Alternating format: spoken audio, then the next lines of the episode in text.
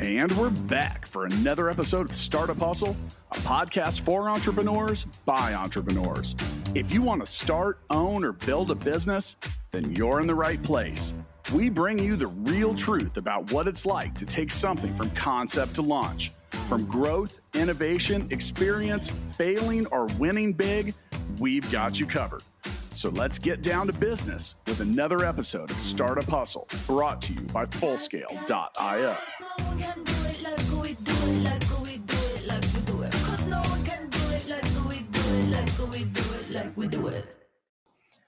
And we're back for another episode of the Startup Hustle. This is your host today, Matt Watson. Excited to be joined today by Zeno Rovato from Tier Ads. We're going to be talking today about mobile apps and marketing. You know, I've, I've always wondered how these mobile apps get millions and billions of users and how to create a mobile app and launch it to the App Store. And if anybody really cares that I do that and would download it. So hopefully, we're going to learn all today, all, all about that today, about how to market a mobile app and get billions of users. I think this is going to be a good one today. Um, so today's episode of Startup Hustle is sponsored by Double, a flexible assistant service for busy executives that match you with an experienced assistant. Double handles all of the upfront time-consuming items such as interviewing, matching, onboarding, invoicing, and training. Go to with double.com today and get 50% off your first month when you sign up with the code hustle22 zeno how are you doing today? I'm doing great. How, how about you? Just living the dream although i would rather uh, i'd rather be where where you are today. I know you're a world traveler and your company is actually based out of singapore but did you say you were in bali today yeah, I am. Yeah, it's actually uh, uh, right now I'm in Bali. I've been living here for about uh, uh, two and a half years, but in Indonesia about three and a half years the total. So uh, yeah, I absolutely love it here. Well, I've never been there, but I've been to Singapore, and it's one of my absolute favorite places I've ever been. And um, we could talk all day about Southeast Asia and travel, but I don't think anybody cares. So, yeah. my my my question for you then is, uh, tell us about your background. And um, I know you you said you're actually Dutch and you lived in California, and somehow or another you ended up in Southeast Asia. So love to hear about your background and, and how you started Tier Ads. Yeah, cool. So uh, I actually studied in a very different area. I actually studied automotive business management, and uh, uh, I, I, did car sales for about a, about a year. But then I okay. was like, okay, I, I don't really want to do this anymore. Um, so uh, eventually, I uh, uh, started into mobile app marketing about seven years ago. Uh, I had a company before this with my brother in in Netherlands, and um, after about three four years there, um, I, I, chose to go to Asia and uh, leave the company over to my brother, and then start up uh, something new in uh, uh, Southeast Asia uh, because I thought like that was be a good market to, to go into and uh, uh, ever since then I've been uh, in Southeast Asia really. So since 2019 really I've been I've been here and been doing mobile app marketing for apps in Southeast Asia, and since two years we also went in, back into Europe and United States. So it's basically globally we're doing app marketing across the board. Okay, so do you guys have like a, a certain specialty? Like what does tier ads do? Like if, if i signed up for tier ads like what who's your like target customer and like what kind of services do you provide them?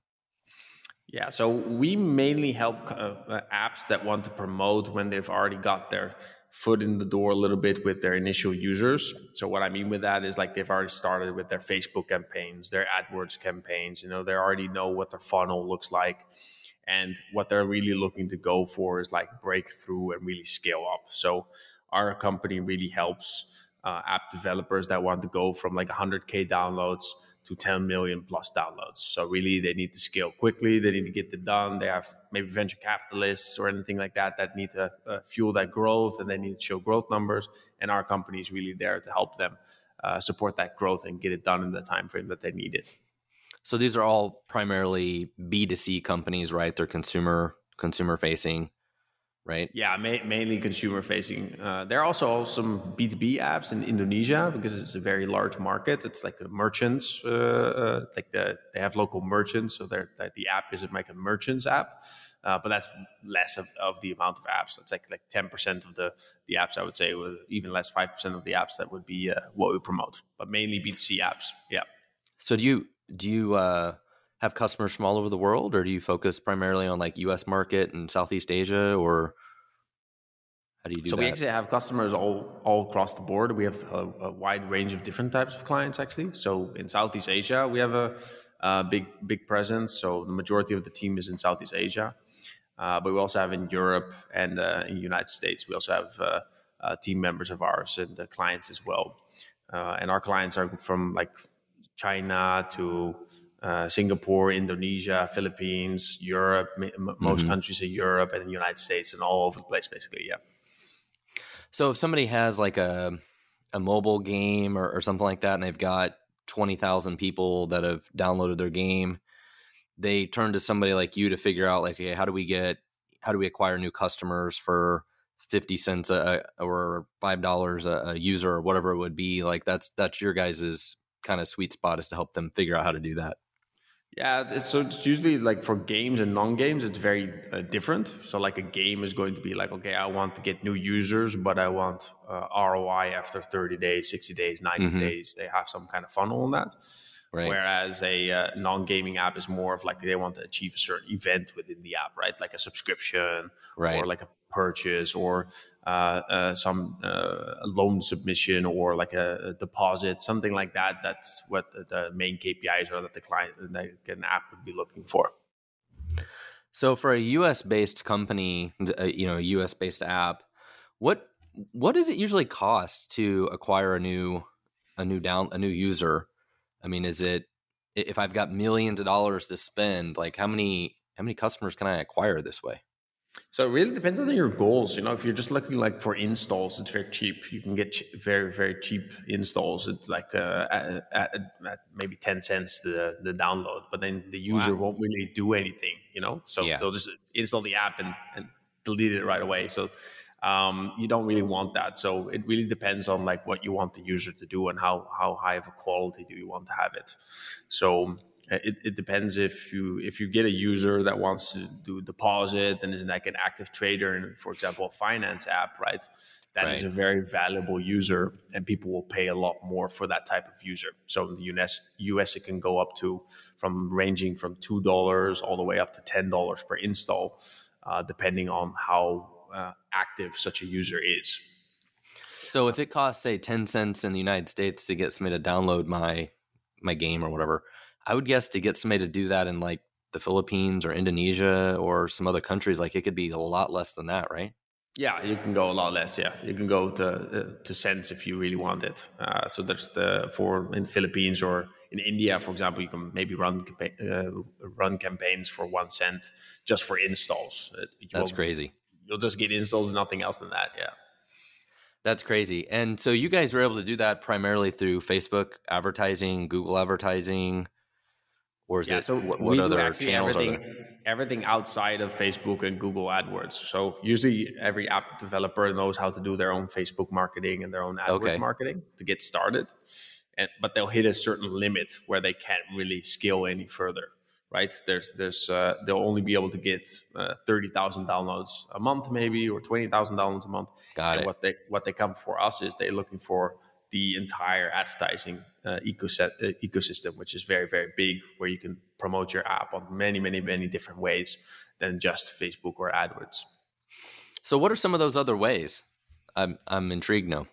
Yeah, so a couple different ways that are there is like uh, one is like OEM advertising. So OEM advertising stands for uh, original equipment manufacturers. So these are like uh, uh Samsung, right? Samsung has their own app store. Uh, uh, Xiaomi, Xiaomi is a Chinese device mm-hmm. manufacturer. Manufacturer, they have their own app store. Same for Vivo, Oppo, Transsion. Um, but you also have telcos like T-Mobile, Mm-hmm. Uh, the, these have what's called pre-install campaigns, or they have their own app stores where you can actually you, uh, promote your apps within these app stores. Um, and um, you you can actually promote as well on uh, getting your app pre-installed on on a phone, or when they uh, op- uh, buy a new phone, that the first thing that they see is that they'll be able to uh, ch- select the apps that they want to choose. So that's one of the ways that you you will be able to do that. So if I'm an app developer and I want to take advantage of that, do they have to change their app? Do I have to no, like change my Android app to work on these other marketplaces and things like that? No, it's actually not uh, not needed. Um, the only thing is that you have to upload it into these app stores. Our company actually has a very good relationship with all of these o- uh, OEMs, so we're actually able to upload it for our clients. Uh, but there are also solutions that you can automatically upload it into all the different stores for you, for uh, just using one platform, for example. Um, so that if you upload it in the Google Play Store, it gets uploaded into all these alternative stores for you as well, and then you don't really have to make any changes. So it's it doesn't take that much time. That make that makes sense. Is is a lot of that for non-U.S. markets, or that even applies in the U.S.?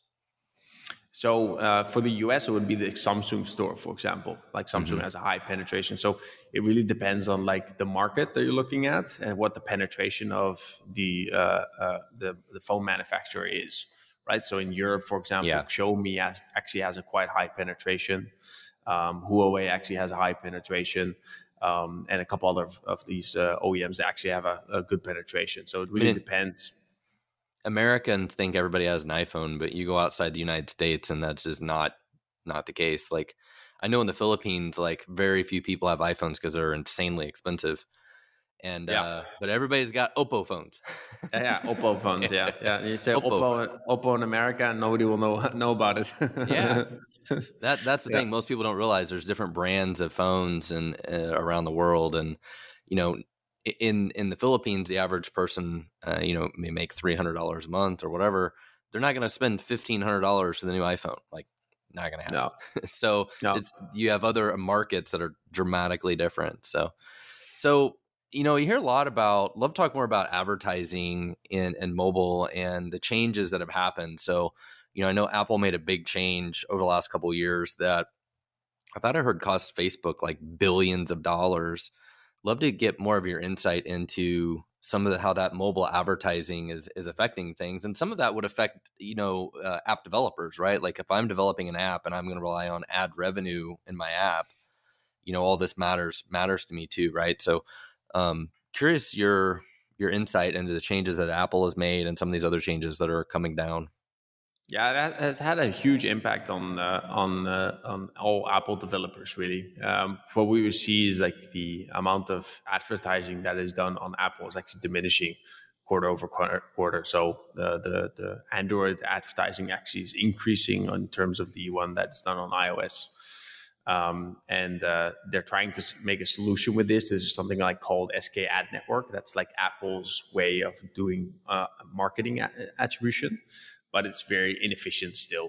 You're not really able to do a lot of things on that side to actually um, uh, track the downloads very correctly. So um, a lot of people have, a lot of marketeers have actually been taking their marketing budgets and putting it into the Android ecosystem. Uh, but the problem there is that um, there's something coming up that's called Google Privacy Sandbox.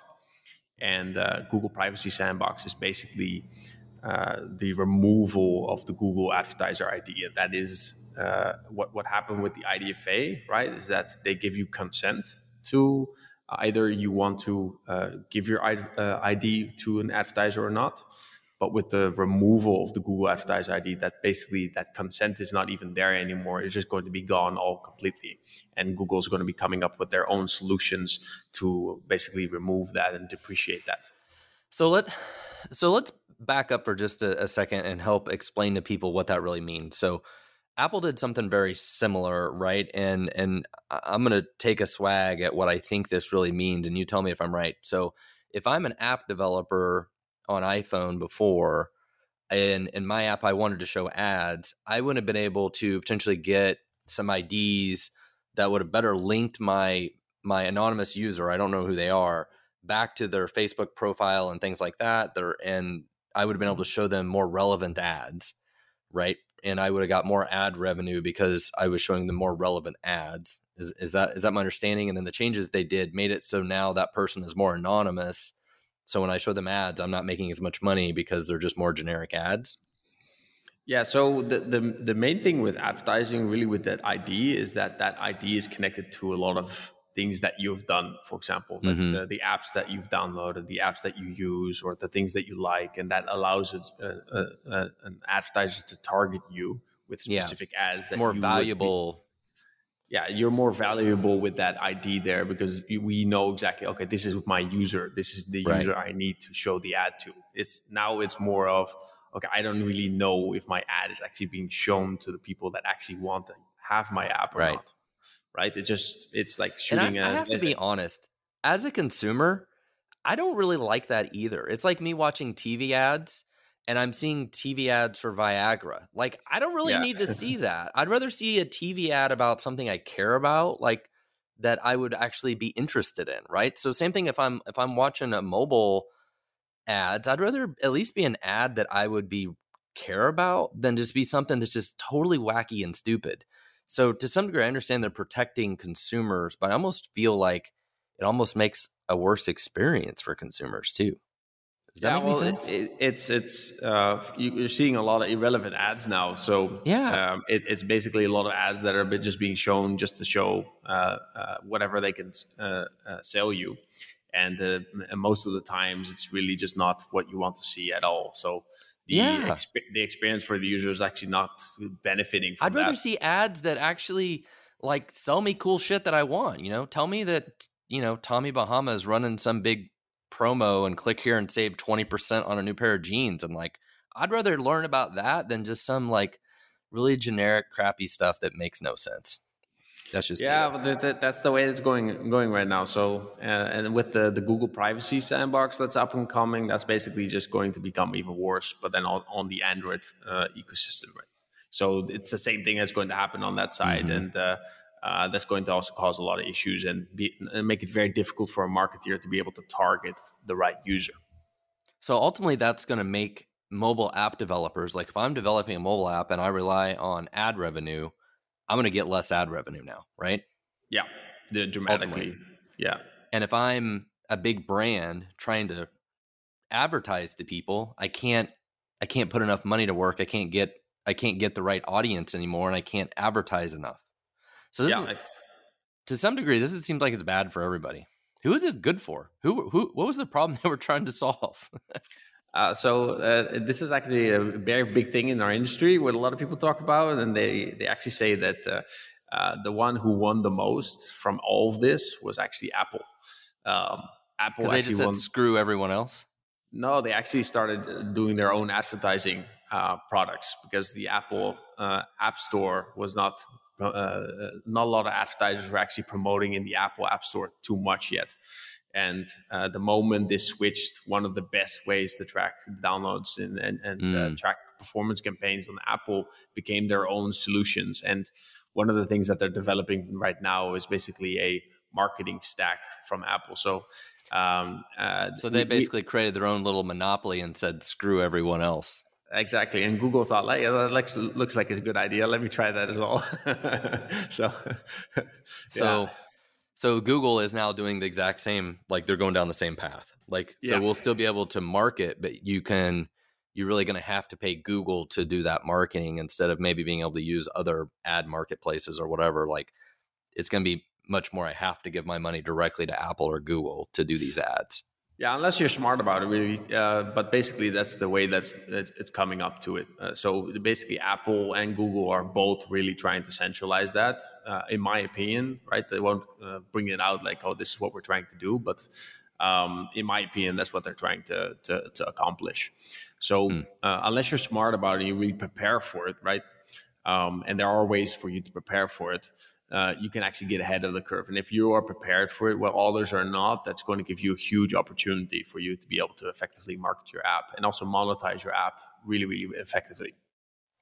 So I'm excited for you to tell me how to prepare for that. Before we do that, I do want to remind everybody that, as a reminder, today's episode of Startup Hustle is brought to you by Double, the experts in pairing founders with remote executive assistants you can trust. Everybody needs one of those. Startup Hustle listeners can go to with double com. Use code HUSTLE22 and unlock 50% off your first month. Or you can just click on the link in the show notes. Everyone needs a great assistant. We love double assistants. Um, I love having assistant; it's very helpful.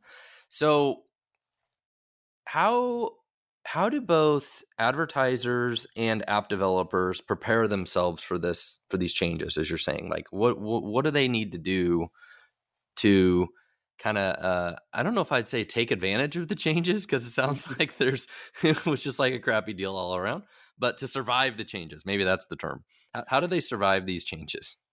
Well, if you really prepare for it well, you can actually uh, benefit hugely from it because if you if, if you are you able be to first to market, first to market, basically, yeah. Yeah. So um, what I'm seeing a lot is that there's uh, new initiatives coming to make uh, IDs that are outside of Google Advertise ID and outside of the IDFA, really. So uh, that are also at the same time focused more on uh, not sharing any personal information between uh, two parties. So that's basically uh, a private ID. Um, there's there's like um, um, uh, an initiative called UUID 2.0 that's from like the Trade Desk. This is uh, from this is in programmatic advertising, and basically what they do is they have a hashing protocol.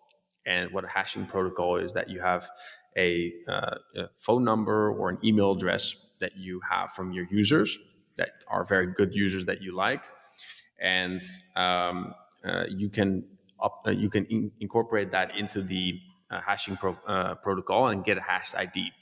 Now that hashed ID would be something that if it matches on both the advertiser and on the publisher, which is the one that shows the ad, so the app developer, and the one that wants to promote the brand, right? And they have that ID that's matched, you can still be able to target the exact user that you're looking to target. So if, if you're able to do that, right, you'll be able to monetize at a much higher level than you would be able to do today because that will be such a commodity that a lot of people will be looking for uh, to be able to target exactly on. Was that kind of similar to how it used to work though? Yeah, exactly how it used to work. It's basically a way to get around Google and a way around uh, uh, Apple because uh, most of the marketing industry is like, okay, well, we don't want to be dependent on these two parties. We just want to also be able to be able to target uh, users without having to need uh, these these parties and their solutions. So, a lot of this was done in the cover of data privacy. So, how how does the data privacy affect all of these things and and the new you know the new stuff you you just described there? How how is that all going to affect data privacy? Yeah, so the, the Google Advertiser ID and the depreciation of that, right, and the IDFA and the depreciation of that was Apple and Google's initiative to really try to uh, uh, give user privacy back to the user, right? So when we have such a hashing protocol with the uh, UUID 2.0, right, from Trade Desk, what you can do with that is um, you can still be able to uh, target users if they give consent, right? So if you're able to get consent from your user from from the publisher side, that they say, okay, I give consent to give uh, uh, uh my uh, uh, ID out, then you'll be able to still be able to target that.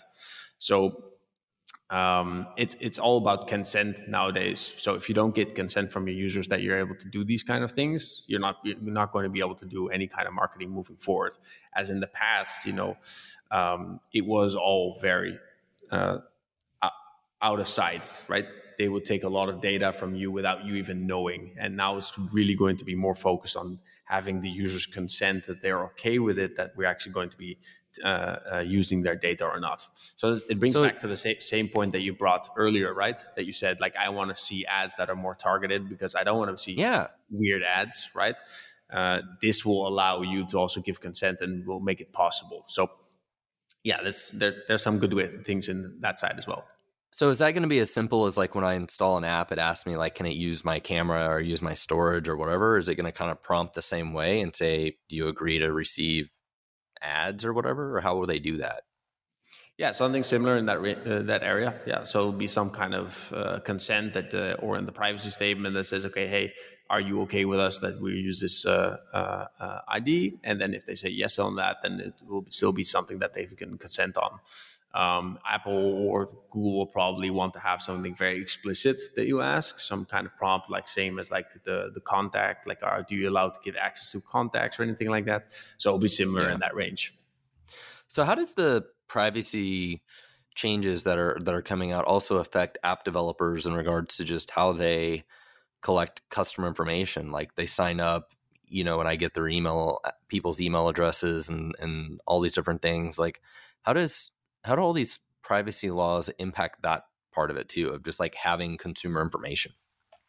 So like i said it's all about consent nowadays right? So you really need to explicitly ask for consent from the, from the user now. Um, and that's going to be very important for anything that you keep in mind. If you don't ask for the, the consent, the laws, like what happened with GDPR in Europe, for example, and with the, the privacy laws in California, they're actually, you explicitly need to ask consent and you need to make the user aware of what what type of information you're getting and what you're doing with that. And if you do that correctly right you're still going to be fine in everything that you do. You just really need to be clear what you're doing.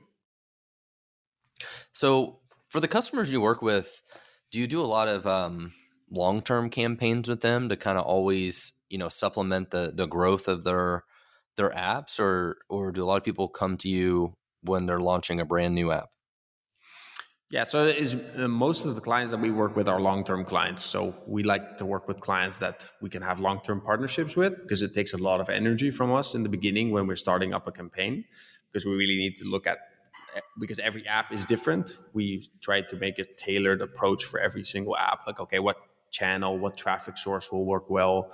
Does this app, this traffic source work well for your app, or does that traffic source work well for your app? And that takes a lot of time and initiative. So once we start a campaign, we usually tend to want to run it for a very long time with the client. Um, uh, and it really depends on their KPIs, what they're looking to achieve, right? So if you're a gaming app, right, you want to achieve 100% ROI, right? Makes sense. You you put in one dollar, you want to get one dollar back and and some extra, right? That's the goal of what you want to get back from your marketing campaigns. Um, Whereas a, uh, a, finance app, for example, or an investment app, what they want to have is they want users that deposit and then trade a lot so that they can earn from the fees. So every app has their own KPIs and their own settings and like what, what, what is their business model, how they can make money. And once they make money, uh, they'll be a long-term client in our perspective. So we just focus on how do we how do our clients make money? How do how can you actually grow your app and actually make money from that? Uh, uh, and and that's the channels that we focus on that will actually make our our, our uh, the app developers money as well. I'm curious what your insight is like for for these companies that have created some kind of mobile app and they had at least a certain amount of success um how fast do they grow versus like is advertising almost like a complete necessity for them to grow right? Like i imagine most apps have some small network effect and referrals and and and maybe they're doing some other kinds of advertising but i mean is it almost a requirement that they do this this kind of advertising for customer acquisition for them to really be successful uh, no, it's not required. I would say it, it really depends on how quickly you want to grow. Often, like if you're just a small developer and uh, you're okay with earning a, a few thousand extra uh, a month, right? Um, you can do it by yourself. Like you don't need a company like ours, but um, okay. or or any marketing company or any marketing campaigns really. Uh, but if you're looking to really get a lot of users in a very short amount of time, or if you're looking to continuously grow your app uh, because you're making it into a, a, full business, right? Then you always want to have some kind of user acquisition going on. Um, uh, that's just a must because you you'll have users that want, don't want to use the app anymore, or that users yeah, oh, that yeah Uh, uh, uh, come after might reactivate after a year or something like that. So there always has to be some kind of branding or performance marketing going on to keep your brand up up to speed. Um, but yeah, that's that's really what we see that works well. So I'm curious, what other what other kind of tips you have for mobile developers that are you know for long-term success like long-term growth and success of their apps if you have any like specific just kind of tips for them yeah so the main thing i would see that i see a lot with um, uh, app developers is that when you uh, build your app and when you launch your app have a clear vision of like how you think you want to monetize it so I have had many app developers that build an app. They get a very nice app out there, and then um, they get a good amount of users, but they have no idea how to monetize it. Uh, and if you don't combine a good app and monetization together, you're not going to have a sustainable business model. So that's one thing that I see a lot of app developers have this great idea of how to build the app, but then they don't really focus on okay, how am I actually going to make money with the app? Those two need to go hand in hand. Um, it's no longer the way how it was in the past. You just need a good app, and then uh, you'll get funding, and then you'll uh, you'll sell the app eventually. That doesn't really work that much anymore. Uh, it's really about making it a sustainable business model. That's really the main the main point.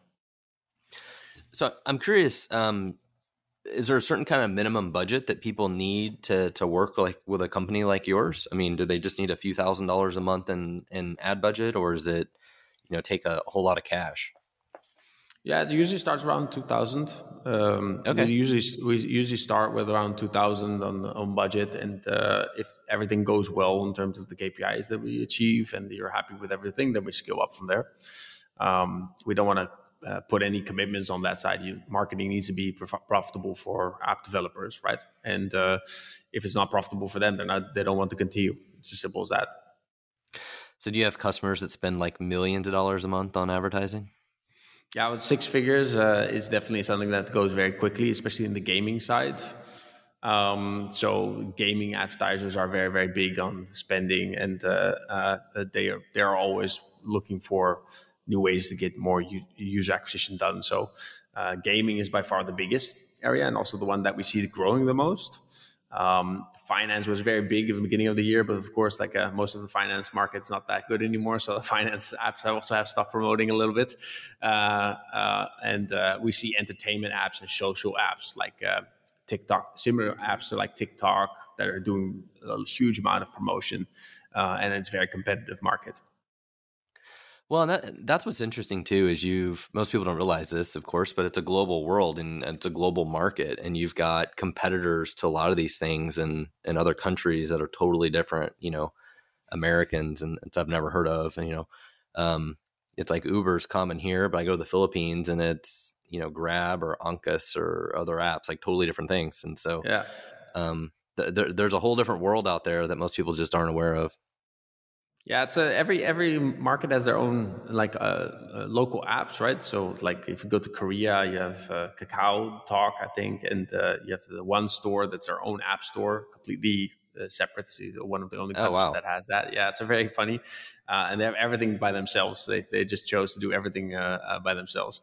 and then if you go to and so Japan, Apple uses that too, or what? No, Apple's, but it, most people buy Samsung phones there. It's like ninety okay. percent market share is Samsung right? It's it's they have very high penetration. That's a Korean. The, the that's a Korean brand, right? Yeah, exactly. So yeah. they're they're all buying that just because I I don't know uh, maybe some nationality thing that they're like oh okay it's because it's a Korean brand we're all going to buy it, but uh, uh, they have very high penetration there. Um, well, I guarantee all of them uh, know somebody who works at Samsung also, right? Like, yeah, must be. The degrees yeah. of separation of that have got to be very small. I mean, at the end of the day, South Korea is you know mostly Seoul and and a couple other cities. Like it's not it's not you know hundreds of millions of people to live there. So I, I imagine there's a lot of uh, you know close network support of of Samsung, and everybody knows somebody that works there. So yeah, that must be yeah. It's um, but it's interesting to see like every individual market has their own uh, uh, local touch, right? So Japan mm-hmm. has Line if you go to, uh, if you go to Indonesia, it has Gojek. It's uh, has our own whole suite of apps, right? So uh, if you're marketing an app, right, and uh, you want to look into the Southeast Asian market or anything like that, it's like be understanding that it has a completely different mentality around certain apps is ex- extremely important, especially if we were going into these kind of markets.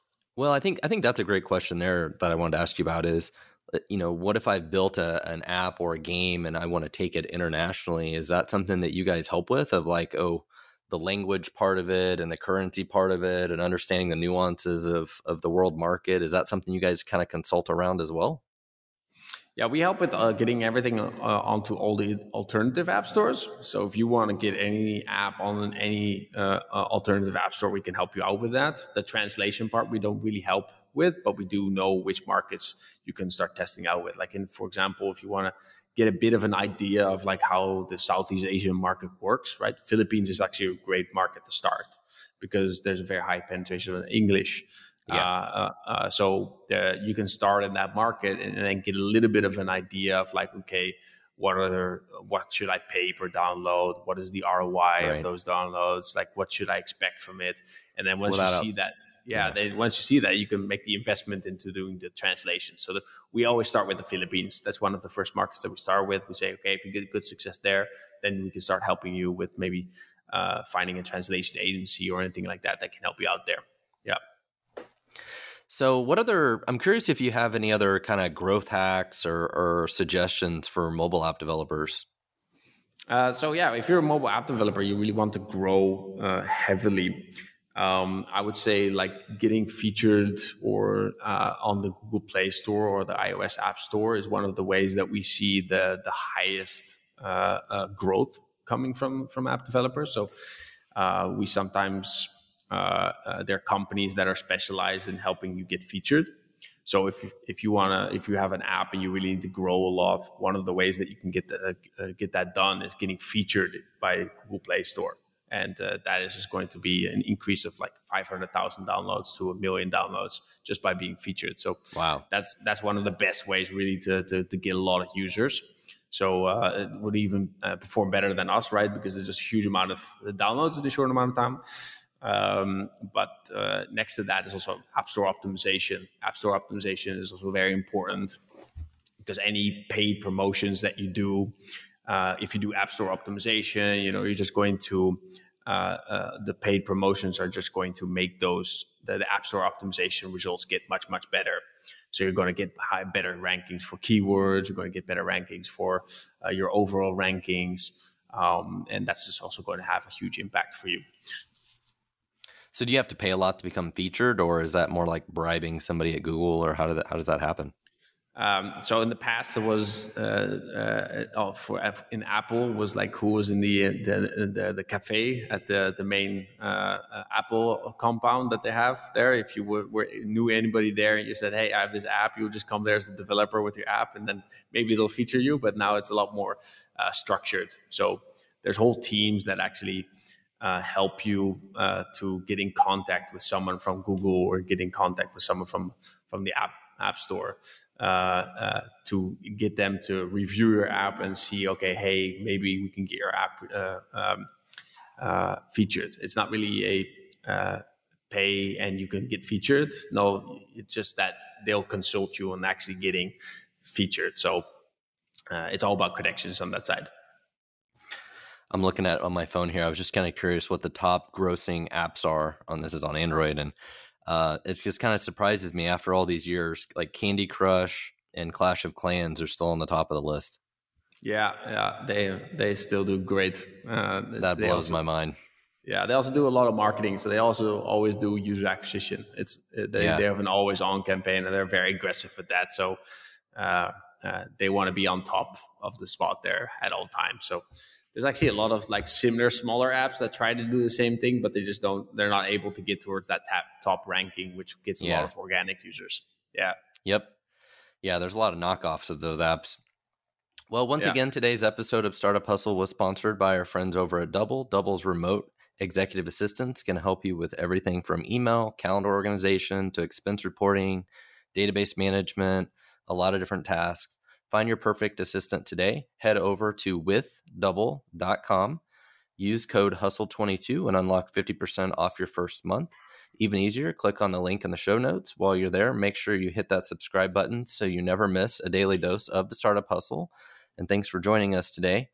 Um, so as we round out the episode here, I'm, I'm curious, do you have any other, you know, final tips, you know, uh, words of wisdom for mobile app developers out there? Uh, yeah, I would just say if um, uh, get prepared right now for the up and coming changes with the Google Privacy Sandbox. And if you're well prepared now and you get already uh, uh, towards a solution that you can actually monetize with these uh, uh different solutions for targeting users, you will actually be able to benefit hugely from that. So I think right now the main message I would say is prepare now and be able to profit from it later by be, being one of the only ones that be able to do it. All right. Well, today's episode, this was with Zeno Rovato from Tier Ads. And if your company does mobile apps, I'm sure his company, Tier Ads, can help you um, with your advertising and, and, and, expansion and growth. So definitely give uh, check them out. Um, well, thank you so much for being on the show today. Awesome, man. Thank you. Thank you for having me. All right. Take care. Awesome. Startup Hustles brought to you by Fullscale.io, helping you build a software team quickly and affordably. Make sure you reach down and hit that subscribe button, then come find us on Instagram. See you next time.